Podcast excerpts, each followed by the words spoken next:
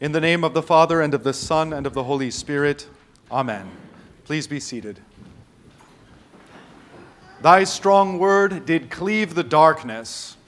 That was true when God said, "Let there be light." It was true when God in human flesh cast out the demons.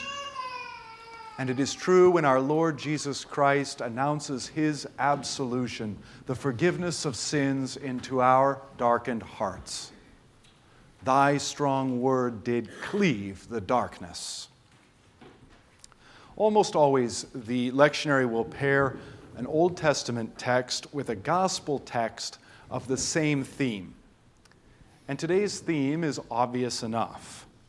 The Word of God, though it may sometimes seem weak, is greater than all other powers. The strong Word of God is sometimes like a hammer that breaks the rock instantly.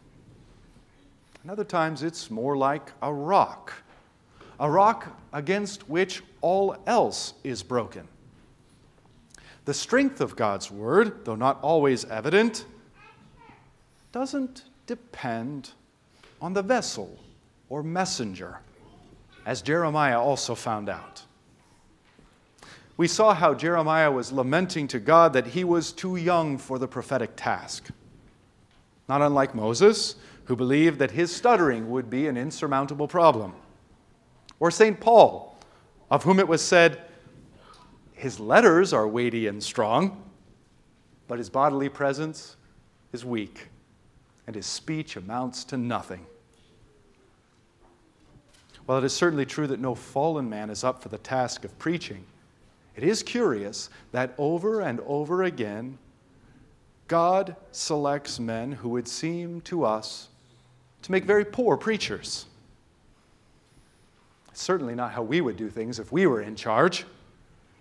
We would gather together a cadre of hand-picked messengers, men chosen specifically for their personalities or their eloquence or their education.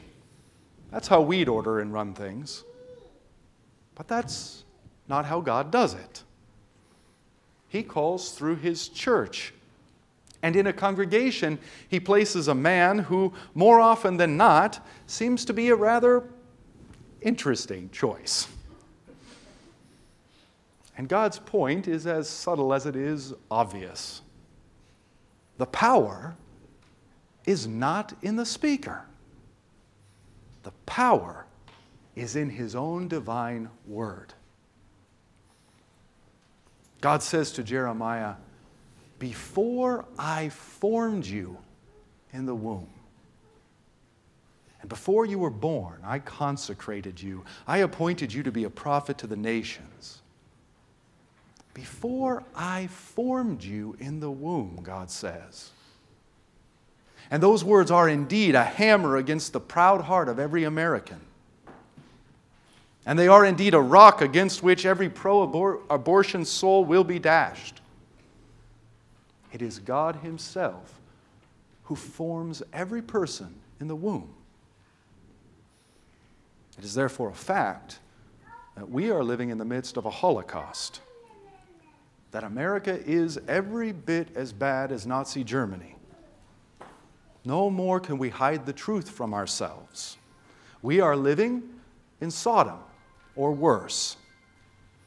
And we need to understand this so that we would repent, not hardly, but heartily, and separate ourselves spiritually like it's no joke. What fellowship does light have with darkness? So that when divine retribution does come, we're not confused as to what's happening. And we remember that first God punishes sin with more sin, and then with destruction. We have been given to call, we have been called to stand, we have been given to speak against insurmountable odds, not unlike Jeremiah, or Moses, or Paul. But to stand against so much darkness, it's simply overwhelming. And yet, God assures us, as he has assured his saints of every age, that his word is utterly sufficient. His word does indeed rule the nations and kingdoms, whether we recognize it or not. And his word does indeed pluck up and break down. It does indeed destroy and overthrow. And it does indeed build and plant. It may seem like the nations are impervious to God's word, that those who trample God's word simply get away with it. Not so.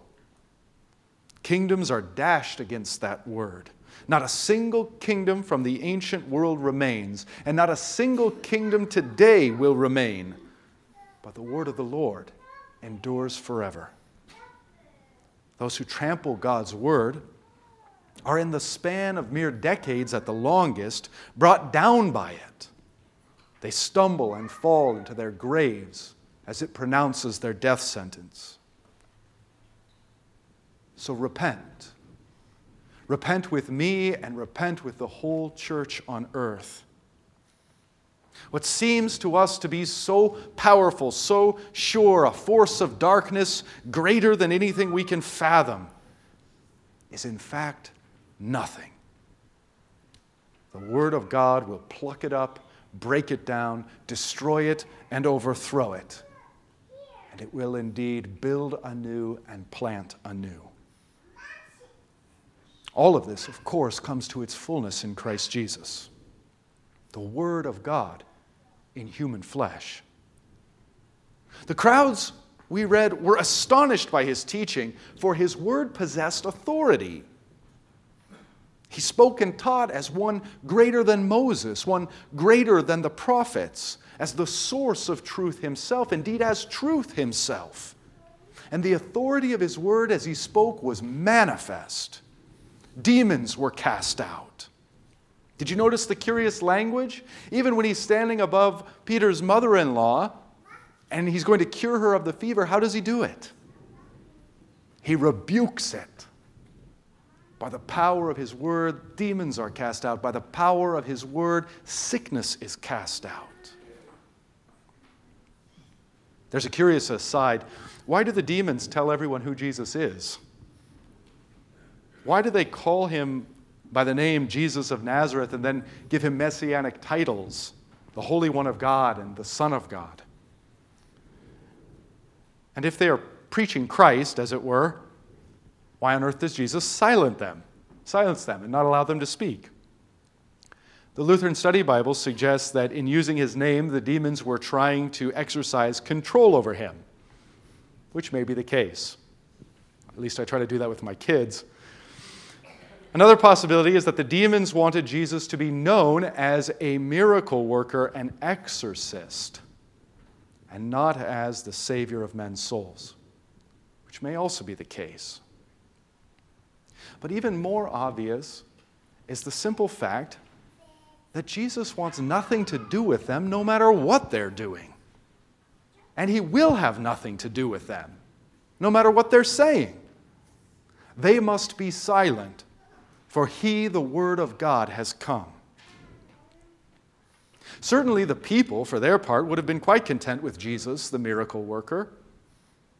Did you read that in the text or hear that? That he was healing people all night long. And the next day when the, the sun began to come up, he must have made some sort of excuse and excused himself. And when no one was looking, he departed to a desolate place. But the crowds, when they tracked him down, begged him to stay and do more miracles. What he said is telling. He said, I must preach the good news of the kingdom of God to other towns as well, for I was sent for this purpose. Not miracles, but preaching. That's the greater work. Thy strong word. Now, we learned earlier from Luke what Jesus was doing in his preaching. When Jesus unrolled the scroll of Isaiah, he said, this word of God is fulfilled in your midst.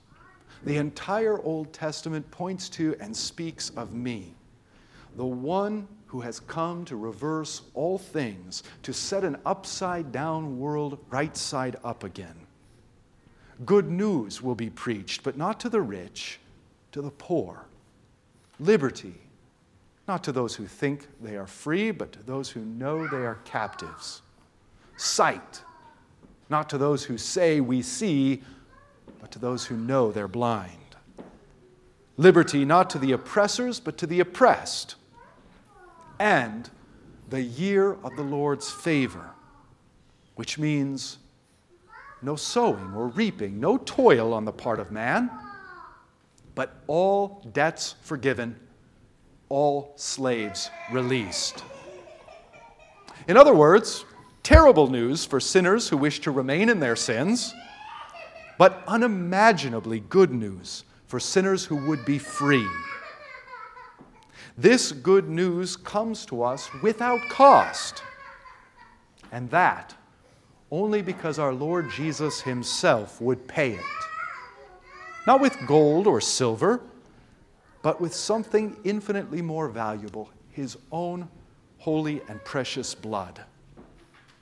The Word became flesh, assumed flesh and blood, so that he might offer his flesh on the cross and pour out his blood as a sacrifice for us. If we want to understand this text, we ought to ask a very simple question. Why on earth is there such a thing as demon possession? One word: sin. And again, we might ask, why on earth is there such a thing as sickness? Again, one word: sin. If not for sin, the powers of sickness and death would have no power over us. If not for sin, the powers of darkness would have no power over us. Sin has cut us off from the one who is light and life, and so we are subject to darkness and death. Sin is the problem. And Jesus has come to change all that. His power to do so is evident. He rebukes both demon and fever, both the powers of darkness and the powers of death. He can do so only because he has come to take care of sin, to reconcile us to the one who is light and life. Since sin is the root cause, Jesus must take all our sin into himself, and that is what he does. Not in the abstract, but concre- but concretely. All your idolatry and mine, subtle and overt. Your hardened heart and mine find it so difficult to pray. Your neglect of God's word and mine. Your boredom with preaching and mine. Your rejection of the authority that God has put over you in church, in state, in home, and my own. Your murderous thoughts and filthy desires, and my own. Your thefts and all your clever deceits, along with mine. Along with your scheming and your unending quest, quest for more. That I know so well myself. Upon him, upon Christ the crucified, was laid the iniquity of us all.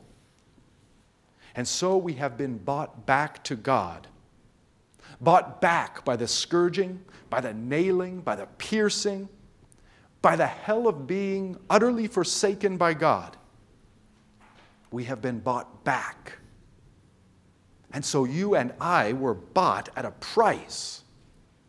We were bought at a price so that we might be set free from our sins, that the shackles of sickness and death would be burst, that we who are slaves to the principalities and powers of darkness would be released.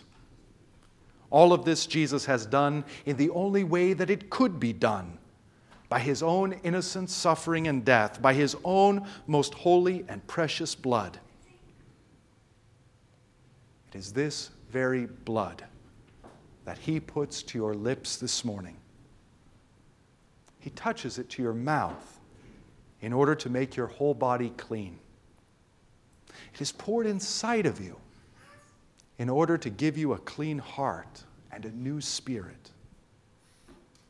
Without the shedding of blood, there is no forgiveness, the Scriptures say. But in Christ crucified, there is blood, and there is forgiveness. From the greatest sin to the least, the bloody word of forgiveness has blotted them all out. In the name of the Father, and of the Son, and of the Holy Spirit. Amen.